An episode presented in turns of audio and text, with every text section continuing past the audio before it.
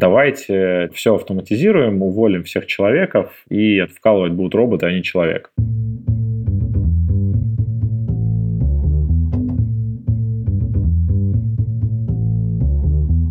Привет, я Юра Геев, и это 132 выпуск подкаста Make Sense. Вместе с гостями подкаста мы говорим о том, что играет важную роль при создании и развитии продуктов. Люди, идеи, деньги, инструменты и практики. И сегодня мой собеседник Сергей Будяков. Мы поговорим о том, на какие метрики Customer Support стоит обращать внимание и какая связь есть между поддержкой и деньгами, которые зарабатывает компания. Обсудим разницу между Customer Support и Customer Success, какие цели и задачи преследует последний и каков портрет человека, занимающегося Customer Success. И еще поговорим о том, как продукту получать пользу от контактов с поддержкой. Подкаст выходит при поддержке курсов Product Mindset и конференции по менеджменту продуктов Product Sense. Сергей, привет. Да, привет, Юр. Расскажи немного про себя, пожалуйста. Слушай, я был продукт-менеджером довольно долго, в общем, более-менее с начала карьеры в IT. Я пришел в платежного интегратора на должность продукта и потом дорос до продукт-директора по региону Россия и Европа. И там я встретил ребят, с которыми мы запустили компанию UseDesk, в которой я сейчас кофаундер и SEO. Мы делаем платформу, которая помогает компаниям организовывать клиентский сервис. Компания, у которой большой поток обращений от э, их клиентов, она начинает пользоваться Usedesk, подключает туда все свои каналы связи, в основном текстовые, это почта, мессенджеры, социальные сети, отзывы в App Store, Google Play и прочее. И когда это произошло, сотрудники компании, служба поддержки начинает использовать наш интерфейс для того, чтобы обрабатывать все эти обращения. И там начинается магия, вроде автоматизации до там, 80% всех обращений, автоматическая отчетность, которая показывает, как вообще работает служба поддержки, насколько она хорошо справляется, успевает, и прочие чудеса в виде интеграции с внутренними системами, чтобы ребятам из службы поддержки не надо было переключаться между кучей окон, а все они видели в одном интерфейсе. Круто. Но есть такое мнение, я уж не знаю, миф это или нет, что саппорт это в целом не очень сексуальное занятие, не очень интересное. Что ты думаешь на этот счет? Слушай, несколько лет назад, когда мы были во ФРИИ, в акселераторе, мы там очень много общались с разными умными ребятами, например, Ильей Красинским, и он сказал такую вещь, что саппорт — это такие гоблины, которые сидят в подвале, никому в компании не интересно, чем они занимаются, главное, там, что-то делают и нормально. Действительно, кажется, что какое-то время назад это было примерно так, но с появлением таких ребят, как Rocketbank или какое-то время назад Тинькофф Банк и некоторых других компаний, которые своим основным конкурентным преимуществом выделяют именно клиентский сервис, эта ситуация меняется. Меняется она как в сторону приоритета в область клиентского саппорта. То есть компания сразу говорит, ребята, мы будем делать саппорт качественно и сделаем это своей самой фишкой. И это происходит не только потому, что компания хочет просто как-то удовлетворить своих клиентов и ничего с этого не получить. На самом деле за этим стоит очень много математики, логики, метрик, которые показывают, что качественный саппорт, он увеличивает лояльность, а значит повторные продажи, а значит выручка компании растет.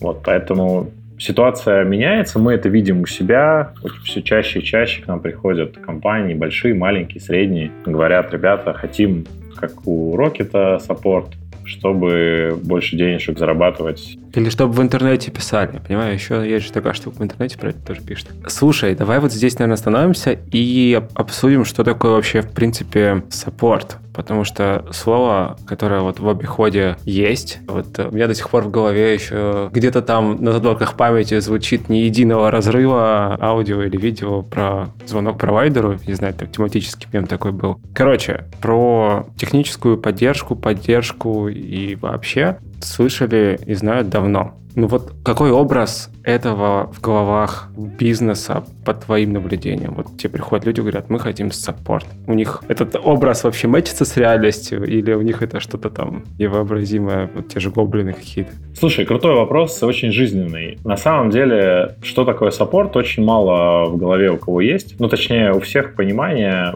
эта история, ну, разная. Кто-то под э, саппортом имеет в виду такую техническую поддержку внутри компании, когда там сидят какие-то ребята в каком-то дальнем углу, у них какие-то там все время ноутбуки лежат, ремонтируются, ты им приносишь там свой компьютер, говоришь, слушай, там настрой VPN, или там почта не подключается. Это первое определение технического саппорта, который был внутри компании. Есть саппорт клиентский. Это когда твой бизнес, он направлен на то, чтобы зарабатывать денег с клиентов, при этом с ними общаясь. Потому что много бизнесов других, когда ты продал пирожок или продал iPhone, и все, и ты дальше с этим клиентом никак не взаимодействуешь, он там идет э, в сервис Apple, например, и про тебя совсем забыл. В таких бизнесах в целом саппорт это не очень актуальная вещь. Там скорее более важны продажи, и там все примерно в саппорте в каменном веке. Вот. Но есть бизнесы, у которых поддержка, саппорт — это такое топливо их бизнеса, потому что когда клиент недоволен, когда ему не совсем понятно, что делать, когда он хочет купить, но не понимает как, он пишет э, в пресловутый чатик на сайте, он пишет в форму обратной связи, он пишет в почту. И если ему там не отвечают, либо отвечают долго, ты прав, он идет в Facebook и пишет там пост типа, ребята, я вот начал пользоваться, точнее, пытаюсь начать пользоваться услугами этой прекрасной компании, но у меня не получается, меня там обманывают, тарифы не соответствуют тому, что на сайте. И это тоже саппорт, только он находится в публичном пространстве, и туда обычно набирают операторов, ну, там, сотрудников поддержки более скилловых. Потому что одно дело поговорить с клиентом в личке, когда ты там можешь там, ошибиться, что-то написать не совсем так, но в целом исправиться, и там, клиент будет доволен, и вряд ли он в этом случае выложит в паблик, ха-ха-ха, смотрите, там, я поговорил с саппортом компании такой-то, и он там сделал три орфографические ошибки. Главное, что решили проблему. Но если, собственно, это все вылилось в публичное поле, то действительно там уже все жестче. Это репутационные риски, репутационные потери. Друзья этого товарища увидят пост и задумаются пять раз, пользоваться ли услугами этой компании и так далее. Поэтому хочется всем компаниям по максимуму уводить общение с клиентами в какие-то способы связи один на один. Я, кстати, сейчас подумал, вот последний это про social management какой-то, ну, типа брендовый и коммуникационный.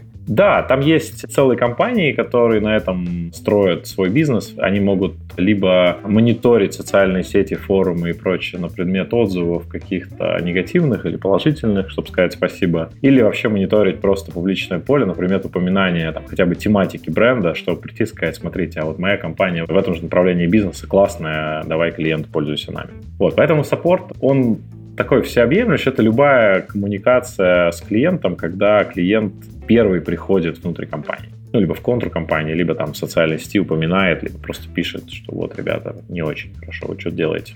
Слушай, а как связать, есть ли вообще какие-то метрики у саппорта, на которые стоит смотреть менеджеру продуктов или которые стоит вводить наоборот. Потому что ты вот описал несколько разных уровней да, поддержки пользователей, именно клиентов. На что стоит смотреть или на что смотрят на рынке?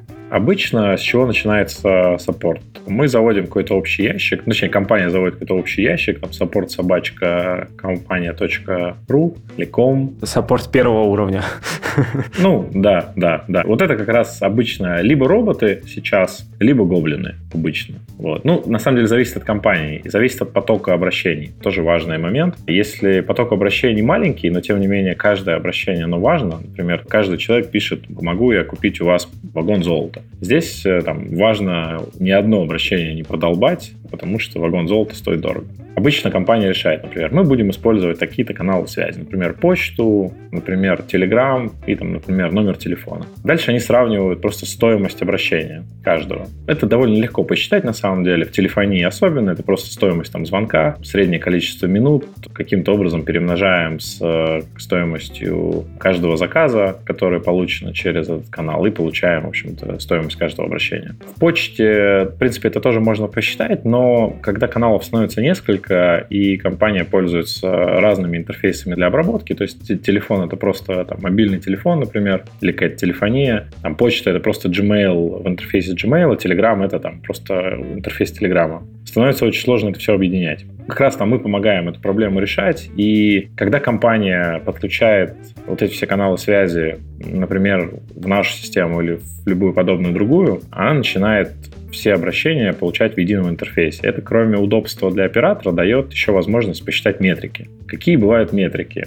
В первую очередь это SLA. Это сервис Level Agreement, это скорость, с которой компания отвечает на запрос. Тут все очень индивидуально. То есть какие-то компании хотят отвечать за секунды, и тогда они настраивают умных роботов, автоматические ответы, которые клиенту дают мгновенную обратную связь, что его обращение получено, сейчас будет обработано, и вообще клиенту переживать не, нужно. Они хотят или это рынок ждет от них? Ну, то есть это прям такое желание добра быстрого. Смотри, допустим, есть микрофинансовая организация. Микрофинансовых организаций на рынке примерно... Много. Несколько тысяч, да. да. Клиент обычно приходит, там, пишет в Яндексе, в Гугле фразу «микрозайм взять сейчас безотлагательно, без смс-регистрации», попадает на сайты нескольких компаний, делает заявку на займ и ждет. И дальше он такой, типа, блин, что-то мне никто не ответил, напишу-ка я всем им сообщение в саппорт. И вот он пишет в 5 компаний, 4 из них не настроили никакие автоответы, а, конечно, ну, там, посадить операторов на, чтобы они отвечали в течение секунды всем-всем-всем, это супер накладно.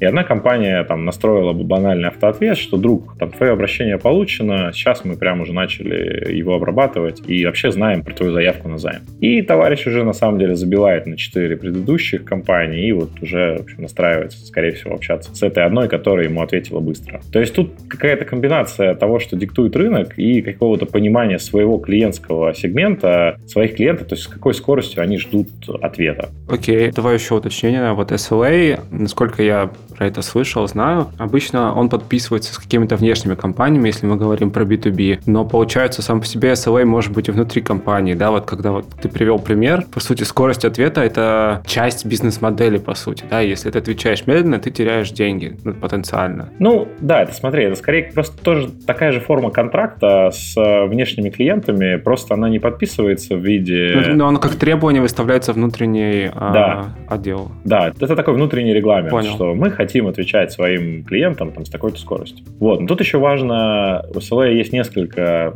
назовем это, стадий, у нас это называется политики SLA. Это скорость первого ответа, но еще более, ну, может, не более важно, а тоже важно, среднее время ответа. То есть, допустим, вы можете быстро отвечать первый раз, типа там, ваше обращение принято за секунду, SLA выполнен. Но потом в ходе общения внутри обращения клиента он там вам пишет сообщение, вы ему, вы, он вам, и такой пинг-понг. И там тоже важно, с какой скоростью каждый из этих ответов дается. В итоге это влияет на тоже показатель SLA закрытия обращения. То есть с какой скоростью в среднем вы завершаете общение с клиентом на эту тему. То есть решаете его проблему. То есть это несколько такой каскад метрик, который позволяет понять, как быстро вообще отвечают и как быстро проблема клиента решается. Но это метрики именно вот получается такого такого прям сервисного уровня. Вот как дальше они связаны и с чем они дальше связаны? Как раз вот я вначале сказал, что это индивидуальная штука, потому что на самом деле это все итерации. Компания настроила там, допустим, пришел руководитель поддержки и говорит, Ребята, хочу, чтобы мы отвечали в течение там, часа, например,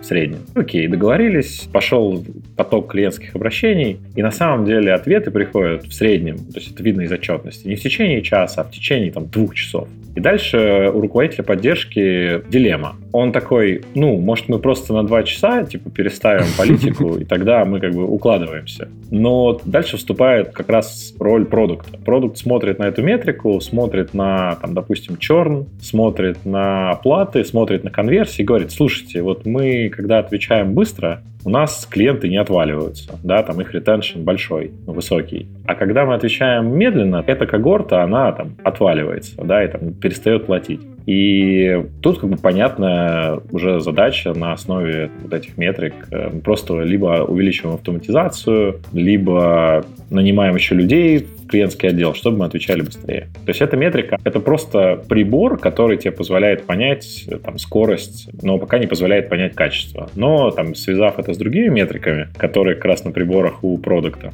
можно понять, в какую сторону подкручивать вот эту историю. Например, какие-то метрики могут быть? Ну, смотри, с точки зрения продукта, я вот сказал, это там условно отвал. Черный. Это да. конверсия, например, на какой-то форме. То есть, смотри, мы, например, вешаем чатик на сайте на каком-то шаге, допустим, регистрации или там оплаты. И если клиент там, допустим, затупил, мы ему показываем сообщение, и друг, напиши нам, пожалуйста, сюда, мы тебе поможем завершить процесс. И вот он пишет и не может дождаться ответа от саппорта и просто закрывает, уходит. И все, и ты как бы вот эти две метрики, скорость и количество транзакций, ну, то есть конверсию сравниваешь, понимаешь, что тебе нужно делать. Но SLA, он влияет на скорость, но он пока никак не влияет на качество. То есть можно отвечать быстро, но плохо. И это тоже не очень хорошо. И вот э, на качество ответа есть другая метрика, ее по-разному называют. CSI — это Customer Satisfaction Index, там, XAT, NPS. Это просто, по сути, способы замера. Но базово это история, когда мы меряем качество того, как компания общается с клиентами. Как мы это можем измерить? По сути, есть два способа. Первый способ один — просто спросить у клиента. Клиент, вот смотри, ты пообщался с э, саппортом, тебе понравилось, да, испытал ты удовлетворенность. Что думаешь вообще на эту тему? Здесь есть количественная отметка, хорошо, плохо, шкала может быть трехбальная, двухбальная, пятибальная, десятибальная. Это уже там, компания сама решает, насколько ей надо дифференцировать этот ответ. И там условно какой-то комментарий, чтобы клиент рассказал, что у него на душе в этот момент. Мы рекомендуем, и как мы сами используем эту штуку, мы отправляем во всех каналах связи такой вопрос сразу после завершения коммуникации. И если клиент ответил хорошо, плохо, неважно, как он ответил, но не оставил комментарий, мы ему тут же обратно еще напуляем сообщение, типа, друг, слушай, ты вот ответил так, расскажи, пожалуйста, пожалуйста, почему ты так ответил. Это такой своего рода небольшой микроказдев. Мы хотим понять вот на основе вот этого общения с клиентом, как он его оценивает, и пытаемся понять, почему. Из этого мы можем уже сделать какие-то качественные выводы. Много орфографических ошибок. Наши клиенты почему-то орфографические задроты, и нам нужно подключить интеграцию с главредом и Яндекс Спеллером, чтобы ни одна вообще орфографическая ошибка не прошла. Или наши клиенты ненавидят, когда их называют на «ты», и нам нужно формализовать общение с ними и писать только вы там с большой буквы, например. Или они, наоборот, любят какой-то дружелюбный стиль общения, а мы там излишне формальны. И такие выводы их можно сделать там, по прошествии недели, месяца, в зависимости от потока, опять же, обращений, и понять, как нам улучшить свой стиль общения. И здесь еще для продукта на самом деле золотая жила, потому что все обращения можно категоризовать. То есть приходит обращение, ему проставляется тег вручную или автоматически, что это, например, по продукту А. И потом продукт, который отвечает за это направление бизнеса, он просто там, фильтрует отчет, смотрит вот только обращение по продукту А и смотрит, какие у него, во-первых, были вообще вопросы. То есть, может быть, что-то непонятное, можно просто взять и добавить очевидности к тому или иному интерфейсу. Либо просто почитать, вот, что пользователи это пишут на эту тему, что им непонятно, что им понятно. Потому что, несмотря на то, что в целом вот этот запрос CSI, он про коммуникацию, то есть как поддержка поговорила с клиентом, но клиенты очень часто, на самом деле, оценивают не поддержку, а продукт. Ну, как совокупность такую, в общем Да, да, да, да, да. И на самом деле много компаний, которые пользуются там, нашим продуктом, они выстраивают целую систему, как они платят бонусы своим сотрудникам поддержки на основе там, нашего отчета об удовлетворенности клиента. То есть они смотрят, вот этот вот Вася хорошо отвечает, ему там дадим премию. А Петя отвечает плохо, ему премию не дадим. Но мы очень сильно рекомендуем, на самом деле, вычитывать все комментарии, все плохие оценки, потому что очень часто сотрудник поддержки хорошо поговорил с клиентом, но клиент все равно написал гадость какую-то, типа, ваш продукт говно, вот поэтому вам, типа, минус в карму. Ну, да, а Вася молодец, но было неплохо, если бы вообще работало. Да, да, да, да. То есть, если система в даунтайме, ну, висит там пару дней, сорян, саппорт вряд ли вытянет ситуацию, но, по крайней мере, он может успокоить. На самом деле, очень большая задача саппорта — это какое-то успокоение клиентов. У нас пару лет назад был инцидент, когда Usedesk просто лег на почти два дня, и мы просто с горящими всем, чем угодно частями тела бегали, его чинили, и саппорт просто был линией, которая просто круглосуточно пыталась всех успокоить, сказать, что все будет хорошо и так далее. Это вот этот, знаешь, customer care такой. Да-да-да, именно. Вот он выступал customer care плюс психологическая помощь. Это, конечно, было не очень весело, сейчас уже вспоминать весело, но тогда это была просто полная жесть. И вот э, с точки зрения вот этой метрики CSI, на самом деле, во-первых, влияет, ну, само качество, конечно, то есть у меня сейчас перед глазами открыт там отчет э, по нашей службе поддержки. У нас там за месяц 320 положительных оценок, 6 отрицательных. То есть 98% типа нас любят, а 2% нет. Но здесь еще что важно? Важно считать пропорцию между тем количеством вопросов, которые клиенты написали в саппорт, и тем количеством вопросов, на которые они ответили, понравилось им или не понравилось. есть если общение происходит много, вы всем отправляете запрос на оценку удовлетворенности, но отвечают мало, это фиговый знак. Это значит, что пользователи в целом, их не сильно заботит, как они пользуются вашим сервисом. По нашим приборам это предиктор черно. То есть, если какой-то клиент или какая-то когорта клиентов, они пользуются, но не отвечают э, хоть как-то, даже плохо. То есть, если они отвечают плохо, на самом деле это хорошо. Это для вас почва, ну, для бизнеса это почва для анализа, разбора полетов, понимания, что идет не очень хорошо. Это какой-то фидбэк. То есть, вы получаете фидбэк. Если он даже негативный, это тоже хорошо. Но если вы вообще фидбэка не получаете, то это, блин, что-то пошло не так. Давай уточним еще раз. То есть это вот когда прошел сеанс саппорта, саппорт ответил, ну и в конце попросил условно оценить или там прокомментировать как-то, и эта идея про метрику как раз про то, когда считать, сколько людей никак не реагирует на сообщение после завершения сеанса. Да, да, считать, сколько людей реагируют. Ну, то есть у нас считает, сколько реагирует, ну, ты можешь вычесть из 100% это количество и получится, сколько не реагирует. Так, если какая-то средняя, там, медианная или идеальное значение, ну, типа 100% точно не будет, ну, ну кажется, это дофига просто. Нет, 100% точно не будет. Здесь, конечно, важна настойчивость. То есть, знаешь, ты можешь paywall сделать, пока ты не оценишь э, это качество запорта, ты дальше не пройдешь. В таком случае, конечно, оценят все. Слушай, я, честно, не собирал медиану. Я вот смотрю у нас, э, у нас 54% всех запросов, в которых был отправлен запрос на оценку, 53,9% ответили. И это 12% от всех вообще коммуникаций, которые к нам поступили. То есть в каких-то каналах мы не запрашиваем оценку, это какие-то селзовые, например, диалоги, или там диалоги с какими-то другими отделами, там в них просто не настроен этот запрос. И как это дальше, вот ты уже говорил, предиктор черно, как, почему? Да, Смотри, в первую очередь, конечно, ты смотришь на в целом вообще удовлетворены пользователи или нет. Ну, то есть, если там у вас больше 80% хорошая оценка удовлетворенности, ну, в целом, наверное, все хорошо. То есть, если там переложить это на NPS, то у вас более-менее клиенты довольны. Вот, если отрицательных оценок много, ну, это стоит задуматься. Стоит начать копаться в этом глубже. Как я сказал, в первую очередь стоит э, категоризировать запросы, то есть по каким тематикам вообще клиенты обращаются и по каким тематикам они отмечают отрицательное вот эту коммуникацию. Потому что, может быть, саппорт просто зашивается на каком-то продукте, потому что он непонятный, сложный, с багами, и отмечают пользователь больше не поддержку, а сам продукт. Стоит просто раскапывать эти диалоги, читать их, смотреть, про что спрашивают, какие скриншоты там пользователи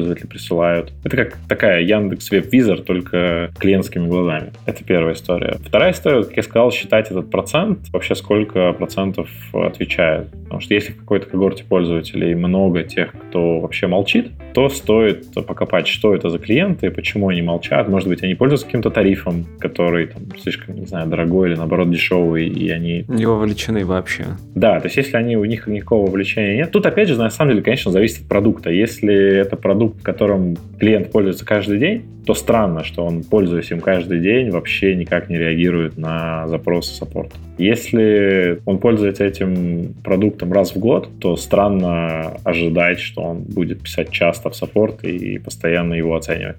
Тут как бы все, конечно, зависит от бизнеса. Вот, в целом переложить эти показатели на какие-то продуктовые метрики, это, конечно, задача продукта, и в каком виде он это сделает, это очень сильно варьируется от типа бизнеса. Здесь особенно важно стремление в автоматизации саппорта. Это такое сейчас очень модное направление. Давайте все автоматизируем, уволим всех человеков и вкалывать будут роботы, а не человек. И это такая скользкая немножко дорожка, потому что на самом деле ее, конечно, нужно делать, и очень много рутинных вопросов, если у компании приходит, то стоит больше их часть закрывать автоматически. То есть это анализ вопроса, понимание, что вот этот ответ подходит, отправка этого ответа, дальше вопрос, типа, друг, это то, что ты искал? Он такой, типа, да. И все клево. И то есть саппорт вообще не в курсе о том, что к нему обратились, потому что обращение было полностью закрыто системой по сути, снизилась стоимость э, обращения. Да? да, в пересчете на общее количество, да, просто стоимость обращения падает. Здесь, на самом деле, есть такой важный момент, который очень многие не считают, и мы его сами начали ловить очень часто у клиентов. Они что хотят? Они приходят, говорят, смотрите, вот если клиент, допустим, пытается написать обращение, и мы знаем, что, например, такая-то статья в базе знаний его обращение закрывает, то, типа, пожалуйста, не создавайте вообще обращение, просто покажите ему вот эту статью и все. Это плохая история, потому потому что тогда это обращение не попадет в отчеты, и продукт не поймет, что вот по этой теме очень часто пытаются спрашивать в саппорт. Окей, саппорт молодец, настроил автоматический ответ с какой-то там статьей в базе знаний, которая решает проблему. Но, по всей видимости, продукт сам не решает эту проблему, не, ну, то есть не показывает очевидный путь действий.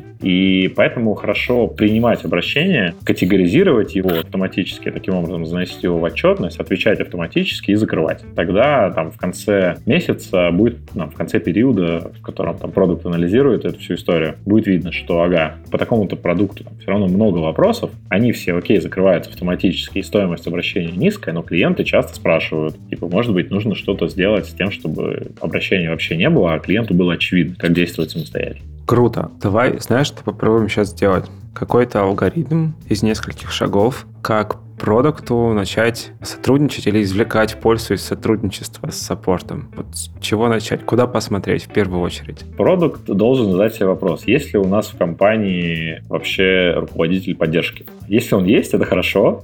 Продукт идет к нему и говорит, дорогой руководитель поддержки, можешь ли ты мне дать доступ в систему, которой пользуется поддержка? И тут как бы два ответа. Руководитель поддержки говорит, слушай, а системы-то у нас никакой нет, мы просто Ящик. все отвечаем там в общем ящике Gmail. И тут продукту, конечно, нужно пойти, зайти на сайт Usedesk и оформить заказ. Допустим, руководитель поддержки говорит, да, конечно, вот мы пользуемся такой-то системой, я тебе с радостью сделаю туда доступ. Продукт получает туда доступ, скорее всего, идет в отдел отчетов и начинает смотреть. И тут, э, если руководитель поддержки хороший, мы надеемся, что он хороший, то руководитель поддержки уже проделал какую-то работу по категоризации обращений. То есть, когда приходит вопрос, он в лучшем случае автоматически, в худшем вручную, э, его команда проставляет теги, по какой тематике этот вопрос вообще пришел. Продукт фильтрует отчет по этим категориям, находит свой продукт, ну или если он отвечает за все продукты, то там просто делает несколько отчетов по одному продукту, по второму, по третьему, по четвертому и так далее. И смотрит скорость ответов, смотрит, что это за клиенты. Возможно, находит, ну, то есть, если это B2B, возможно, он прям находит этих клиентов. Если это B2C, то это какие-то когорты, скорее всего. Что вот эта когорта пользователя, она обратилась тогда-то, точнее, обращается по такому-то вопросу, такая скорость ответа, такое качество ответа. Вот он сделал эту выборку, смотрит на эти показатели, дальше идет в какие-то свои радары, сквозную аналитику или продуктовую аналитику, или на что еще смотрит продукт.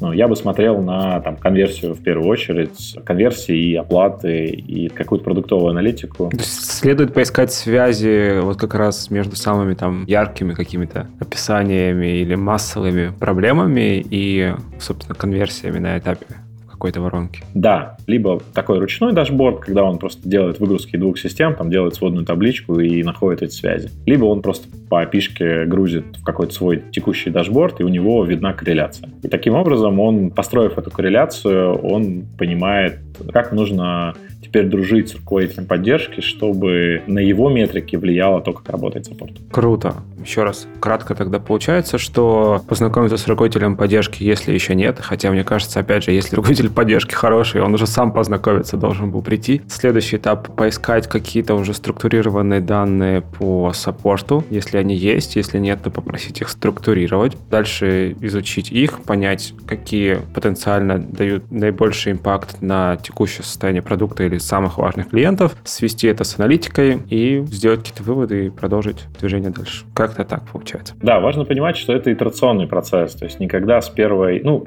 продукт это очень хорошо понимает обычно, что нельзя сделать с первого раза хорошо и потом ничего не менять, и все это останется высечено в камне. А руководители поддержки обычно не такие ну, на самом деле, конечно, руководитель поддержки, руководитель поддержки рознь, но у них все-таки обычно, по нашему опыту, меньше вот этого понимания, что нужно сделать много итераций, чтобы дойти до какого-то успеха. Поэтому... Продолжать пытаться. Весь тот путь, который ты сказал, кроме пункта про познакомиться, он просто происходит постоянно. Это цикл такой, такой да, да. Да, да. Это цикличный процесс, который там приводит постепенно то к успехам, то к неудачам, то потом опять к успехам. Отлично. Еще один вопрос про метрики. Можно ли связать саппорт и метрики. Ну, мы уже поговорили о том, как это сделать в разрезе эффективности, да, там cost-effective, быстрые отклики, меньше откликов и так далее. А с доходами можно ли их связать? Короткий ответ – да. Длинный ответ – это сложно. Что я имею в виду? Вот есть такая мантра «лояльные клиенты». Вот кто такой лояльный клиент? Вот он что делает? Он много раз заказывает? Или он просто не пользуется какими-то другими сервисами, конкурентами, или он рассказывает направо и налево, какая ваша компания классная. Из-за того, что это такое размытое понятие, связать метрики качественной поддержки с доходом тяжеловато. Что точно можно сделать? Мы замеряли по одной микрофинансовой организации, одной из самой большой в России, нашему клиенту, корреляцию между положительными ответами ну, то есть вот этим вот этим метрикой CSI, насколько клиенты хорошо оценивают поддержку и количеством выданных займов. И вот там те, кто положительно откликался о поддержке, берут в два раза больше займов. Но смотри, какая штука. Они берут в два раза больше займов. Но что является причиной, а что является следствием? Они берут в два раза больше займов, поэтому они больше общаются с поддержкой и вообще с компанией, и поэтому они оценивают ее положительно, потому что им дают в два раза больше займов. Или они общаются с поддержкой, получают положительный опыт, отмечают поддержку положительно, и еще раз приходят, берут займ. Фиг его знает. То есть там была выборка из пару десятков тысяч заемщиков, которые обращались в поддержку. И мы, честно, так и не поняли, что причина, а что следствие. Но факт в том, что кажется, что несмотря на то, что непонятна причина, непонятно следствие, тем не менее такая корреляция есть. И те клиенты, которые, даже если взять за основу, что те клиенты, которые много берут займов, они положительно отзываются о поддержке, это же все равно получается как раз та когорта лояльных пользователей. И если мы продолжим ее саппортить хорошо, возможно, это приведет к тому, что они начнут брать больше займов, соответственно, приносить денег больше компании. У нас, наверное, основной наш идеальный клиент, компания, это подписочная модель. Да, то есть компания, которая, короче, клиент, когда приходит в эту компанию и говорит, хочу пользоваться вашим сервисом, но буду платить по подписке. Это значит, что по факту компания должна зарабатывать его лояльность каждый Постоянно. раз, когда списывается да. подписка. Да. И еще две главные метрики — это там, стоимость привлечения пользователя да, и его LTV, Lifetime Value. Очень часто стоимость привлечения клиента, она же гигантская, и она не отбивается за 1, 2, 3 месяца пользования клиентом компании, услуги компании. И если мы, например, хорошо поддерживаем пользователя, хорошо с ним общаемся, на протяжении трех месяцев, на четвертый месяц мы подложили ему какашку, то он ушел, и мы этого пользователя не отбили. То есть затраты на его привлечение все еще выше, чем он нам денег. То есть lifetime value именно этого конкретного пользователя был меньше стоимости привлечения. Да, да, да. да. И саппорт это как раз та стенка, которая иногда удерживает клиента от того, чтобы уйти сейчас. То есть если клиент все-таки уйдет из-за качества продукта или из-за там стоимости слишком высокой для него или еще за каких-то факторов, но при этом он уйдет не через 4 месяца, а через 6 месяцев или там через 7, и мы статистически 7 месяцев это достаточное количество месяцев, чтобы отбить его стоимость привлечения, мы начнем быть в плюсе. Ну, по сути, это вот как можно перевести в деньги. Если это такая модель, в которой легко считать стоимость привлечения и lifetime value где есть уже какие-то метрики влияния саппорта просто заметить. Ну, не просто, а в том плане, что его можно там заметить. Хорошо, смотри, есть еще такие понятия в интернете можно поискать. И в целом они встречаются сейчас в докладах, в подкастах. Customer Success и Customer Support, вот про который, собственно, мы говорим. Еще вот я упоминал Customer Care, тоже встречается. И, собственно, в чем разница между тремя этими э, словосочетаниями? Слушай, ну вот давай я сначала отвечу про Customer Care. На самом деле внутри компании просто хочется, наверное, называть отдел как-то более человечно, что ли, и не называть его саппортом, а называть его там отдел заботы, отдел зайчиков, которые общаются с нашими любимыми единорожками клиентами. Вот customer care, ну, там, прямой перевод это забота, да, в общем, это в принципе то же самое, что customer support, client service, customer service и прочие упоминания. То есть это скорее вопрос терминологии. Но это в целом отдел все-таки поддержки, и его основное свойство — это реактивность. То есть отдел поддержки, он общается с клиентами, когда клиент к ним пришел с вопросом. Тут можно, на самом деле, немножко эту штуку все-таки похакать. Например, если клиент пришел на какую-то страницу, то мы ему можем автоматически показать какой-то чатик, в котором напишем, типа, друг, если тебе непонятно, ты, пожалуйста, обращайся, вот мы тут тебя ждем. Все равно при этом конечно, клиент первый напишет, но мы ему как бы вектор задали. То есть мы ему сказали, что можно, если что, обратиться, мы тут. Вот. Но тем не менее, support, care, клиент-сервис и прочее, это реактивный отдел, который, в общем, реагирует на входящие сигналы от клиента. Customer Success — это методология, которой не так много времени. Обычно этот отдел запускается в компаниях B2B, и это проактивный отдел. То есть это ребята, которые приходят к клиентам сами, когда они понимают, что что-то, возможно, пойдет не так. Или просто хотят поговорить с клиентом, потому что этот клиент важен для компании. То есть основная разница — это реактивность и проактивность коммуникации. Тут важно понимать, что Customer Success — это такой отдел, который находится на стыке между поддержкой и продажами. Ну, то есть, опять же, так как Customer Success, он, скорее всего, в B2B, потому что если у вас B2C, то устраивать исходящие коммуникации там, сотням, тысячам пользователей, это довольно затратно. Вот, скорее всего, вы это не будете Даже делать. если у вас там... Да. да, да, да. Ну, можно какого-то, конечно, робота запустить, который будет делать обзвон, но это скорее такое, особенно сейчас, там, кто вообще принимает входящие звонки. Это обычно спам звонит, больше никто не звонит. Поэтому, скорее всего, эта история в B2B, и это такой отдел на стыке между продажами и поддержкой, потому что продажи отвечают за то, чтобы клиент вообще начал пользоваться системой. Саппорт отвечает за то, чтобы, когда клиент сталкивается с трудностями, его трудности решать. А вот Success пытается сделать так, чтобы у клиента трудностей было как можно меньше в принципе. По моим ощущениям, старое название отдела Customer Success — это отдел аккаунтинга, но это скорее такая отделенная функция. То есть у аккаунтинга есть еще много функций, типа закрывающие документы и прочая бюрократия. А Customer Success — это такой человек или там отдел, который просто хочет, чтобы клиент был счастлив. Собственно, от этого и название пошло. И часто, на самом деле, сам человек, который работает в этом отделе, он либо вышел из саппорта, и он такой экстраверт и умеет хорошо общаться, и может понять боли и проблемы клиента. И он, самое главное, знает продукт и понимает по нескольким словам клиента, какие у него могут быть сложности. Такая комбинация с продуктом, который знает, как проводить каздев интервью и, в общем, вытаскивать из клиента все-таки суть его проблемы, задачи, а не то, что он говорит. То есть э, тут суть в том, что он, понимая, во-первых, предметную область, во-вторых, продукт, э, потом ему еще надо понимать в каком-то смысле тот сетап продукта, который сейчас есть у клиента, и при этом понять там какую-то новую задачу и помочь ему, клиенту, решить эту задачу при помощи продукта. Типа того, проектирования индивидуальных Да. решений. Да, ты прав. Да, вот, слушай, хорошая формулировка про проектирование индивидуальных решений. То есть, по сути, его задача, особо ничего не программируя или вообще ничего не программируя, желательно, сделать так, чтобы с помощью текущего решения клиент получил решение своей задачи, если она немного отличается от средней задачи среднего клиента.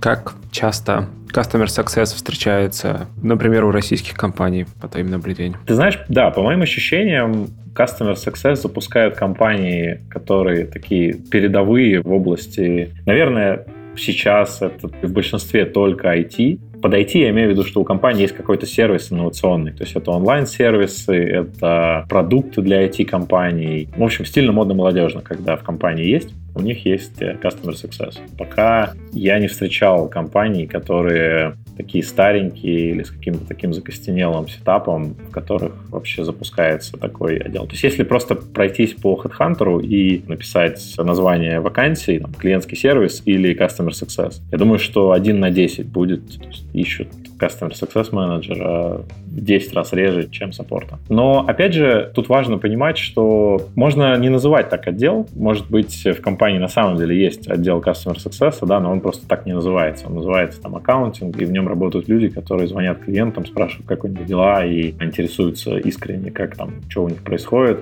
и помогают им улучшать жизнь. Просто до них пока не дошла эта терминология, и они их пока так не называют. Ну, это похоже на просто иное отношение клиенту и к его задачам, да, то есть в каком-то смысле ты принимаешь на себя ответственность помогать людям решать их задачи. Не решать за Ну, них, э, а вместе с ними. Да, ты полностью прав. Тут смотри, какая штука. Вот клиент пришел к тебе и начал тобой пользоваться, твоим сервисом, услугами твоей компании. И ты получаешь выручку с него. Но ты понимаешь, что если клиент не будет, ну, то есть, условно, счастлив с тобой, то он по каким-то причинам может начать пользоваться конкурентом. То есть ему предложат более лучшие условия по цене, ему предложат какую-то бесплатную интеграцию и прочее. И когда клиент не чувствует какой-то эмоциональной связи с компанией твоей, которой он пользуется, он сильно большей вероятностью уйдет. Здесь и поддержка, на самом деле, в этом сильно помогает. То есть если клиент пишет в поддержку, ему всегда хорошо отвечают, он доволен. Получив другое качество поддержки в другой компании, он поймет, ага, может быть, этот сервис стоит дороже, но мои проблемы решают гораздо быстрее, лучше, и я лучше останусь с этими ребятами. И когда там есть какой-то человек, который тебе раз в некоторое время звонит и спрашивает, слушай, как дела, чем я могу помочь, и, может быть, у тебя за время нашего предыдущего общения накопилось какое-то количество нерешенных задач, и ты ему просто это вываливаешь. И это такая психотерапия, кажется, отчасти. И ты рассказываешь какому-то живому человеку, не роботу, не какому-то автоматическому правилу, который тебе присылает э, статью из базы знаний, а прям живому человеку рассказываешь там накопившуюся проблему, и он берет на себя обязательство ее решить, и главное, решает ее какой-то договоренный период времени, это на самом деле кайфово. И ты с такой компанией хочешь оставаться больше, ну, потому что они просто тебя считают за человека, назовем это так. Кажется, что именно для этого этот отдел существует. Он, несмотря на то, что все-таки подноготная запуска такого отдела — это все-таки коммерческая история, да, то есть чтобы клиент остался дольше и он дольше платил деньги. Тем не менее, человеческая составляющая в этом и, как ты сказал правильно, принятие ответственности за то, чтобы твои компании твоим сервисом пользовались, оно тоже есть. В общем, короче, это такой стык всего совсем, на самом деле, я вот сейчас только что понял. Ну, это продолжение продукта в каком-то смысле просто-напросто. Да. Все-таки, вот если как-то, по крайней мере, у меня что сформировалось в голове вот, по итогу предыдущих обсуждений, то, что Customer Support, Customer Success в компаниях, он может играть очень разную роль. Он может влиять на очень разные метрики, и здесь задача продукта или генерального директора, ну, в общем, человек, который так или иначе отвечает за продукт, это определить степень влияния саппорта или саксесса на продукты клиента, или же определить желаемую степень влияния, просто как конкурентное преимущество. Ну и, собственно, дальше уже что-то начинать делать. Кажется, можно понять примерно, насколько сильно это влияет на твой продукт, на твою компанию. Да, все так. Смотри, давай я приведу пример, зачем мы у себя запустили Customer Success. У нас есть отдел продаж, и отдел продаж продает. Далее, когда он продал первый раз, допустим, на год использования системы, прошел год, и сотрудник продаж снова приходит в компанию, если саппорт поработал хорошо, то сотруднику продаж, в общем, не составляет особого труда сделать повторную продажу. И он получает снова премию за то, что он продал снова. Может быть, она чуть меньше, ну, у нас она чуть меньше, чем изначальная продажа, но тем не менее. И вот мы взяли и посчитали, сколько повторных продаж мы смогли сделать по клиентам, которые купили наш сервис в прошлом году. Точнее, не в прошлом, а в позапрошлом. И сравнили с прошлым. И оказалось, что больше половины выручки мы получили в качестве повторных продаж. То есть, по сути, мы можем, ну, в какой-то мере, да, можем остановить весь маркетинг, сказать, мы больше не привлекаем новых клиентов, нам окей, с, просто чтобы наши текущие клиенты нами пользовались, не отваливались, росли вместе с нами, и таким образом мы будем делать больше и больше выручки, не тратя ничего на привлечение новых. И если просто сравнить премии и бонусы отделу продаж, которые делают эти повторные продажи, а на самом деле на все эти премии и бонусы можно просто взять и запустить отдел, который мы назвали Customer Success, чтобы ребята там общались в течение года с клиентами, решали их задачи, и продления происходили сами собой. И это вот как раз коммерческая часть, зачем запускать этот отдел. А некоммерческая часть этой истории, что у нас просто появились люди, которые в глазах клиента являются такими персональными менеджерами, к которым можно всегда прийти, обратиться, спросить какой-то вопрос, когда они сами придут и спросят, как дела. И мы узнаем инсайты о том, как компании пользуются нашим продуктом по прошествии какого-то времени, когда их никто не трогает. Мы их научили вначале, они такие, окей, мы все, мы разобрались, мы поняли, как вся эта история работает, э, спасибо, мы будем там что-то делать. И они какие-то категоризации настраивают, какие-то правила автоматизации делают, какие-то новые отчеты собирают. И вот сотрудник там вот Customer Success звонит и говорит, слушайте, а как у вас дела? И он ему все рассказывает, как дела. И мы такие, блин, так это же вообще классная штука. Мы можем решение, которое эта компания сделала, мы можем помочь ей сделать его гораздо проще и раскатать это другим пользователям, другим клиентам, и они будут тоже рады. И таким образом еще, может быть, денежек заработать. Вот зачем мы это сделали. Насколько мне известно, некоторые компании, которые сидят с нами рядом, делают примерно такую же штуку. То есть они общаются, там, например, компания TimePad. Ребята делают,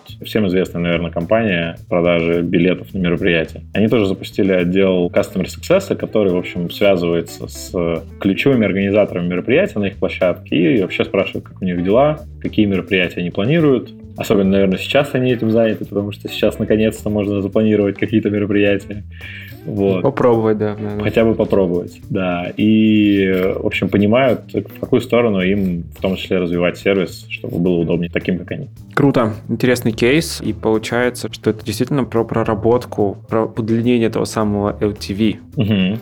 А что ты можешь порекомендовать почитать по этой теме нашим слушателям. Почитать, посмотреть, на самом деле, послушать, чтобы они лучше могли разобраться в этой теме и попробовать что-то сделать у себя. Слушай, хороший вопрос. Ну, для начала давай секунды рекламы. У нас есть подкаст, который называется «Оставайтесь на линии». Мы там интервьюируем руководителей поддержки классных компаний, например, Яндекс.Драйв, Geekbrains, Mango и прочие, которые рассказывают, как они выстраивали или сейчас выстраивают работу по customer support своей компании, кажется, что знание о том, как делают другие ребята, продукта может помочь натолкнуться на какие-то инсайты, как сделать у них.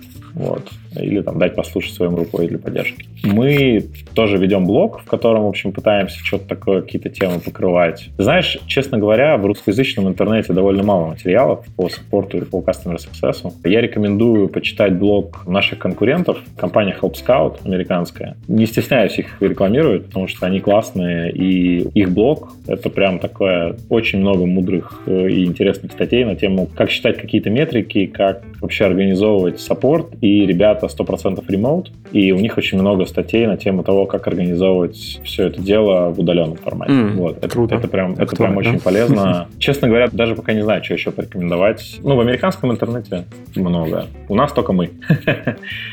Хорошо. Здорово. Сергей, спасибо тебе большое, что поделился опытом, поделился своими практическими знаниями и что нашел время поговорить. Да, спасибо, что позвал. Было очень интересно. Круто. Был рад. Я тоже был очень рад. И до встречи тогда. Да, пока, спасибо. Пока. До встречи. Пока.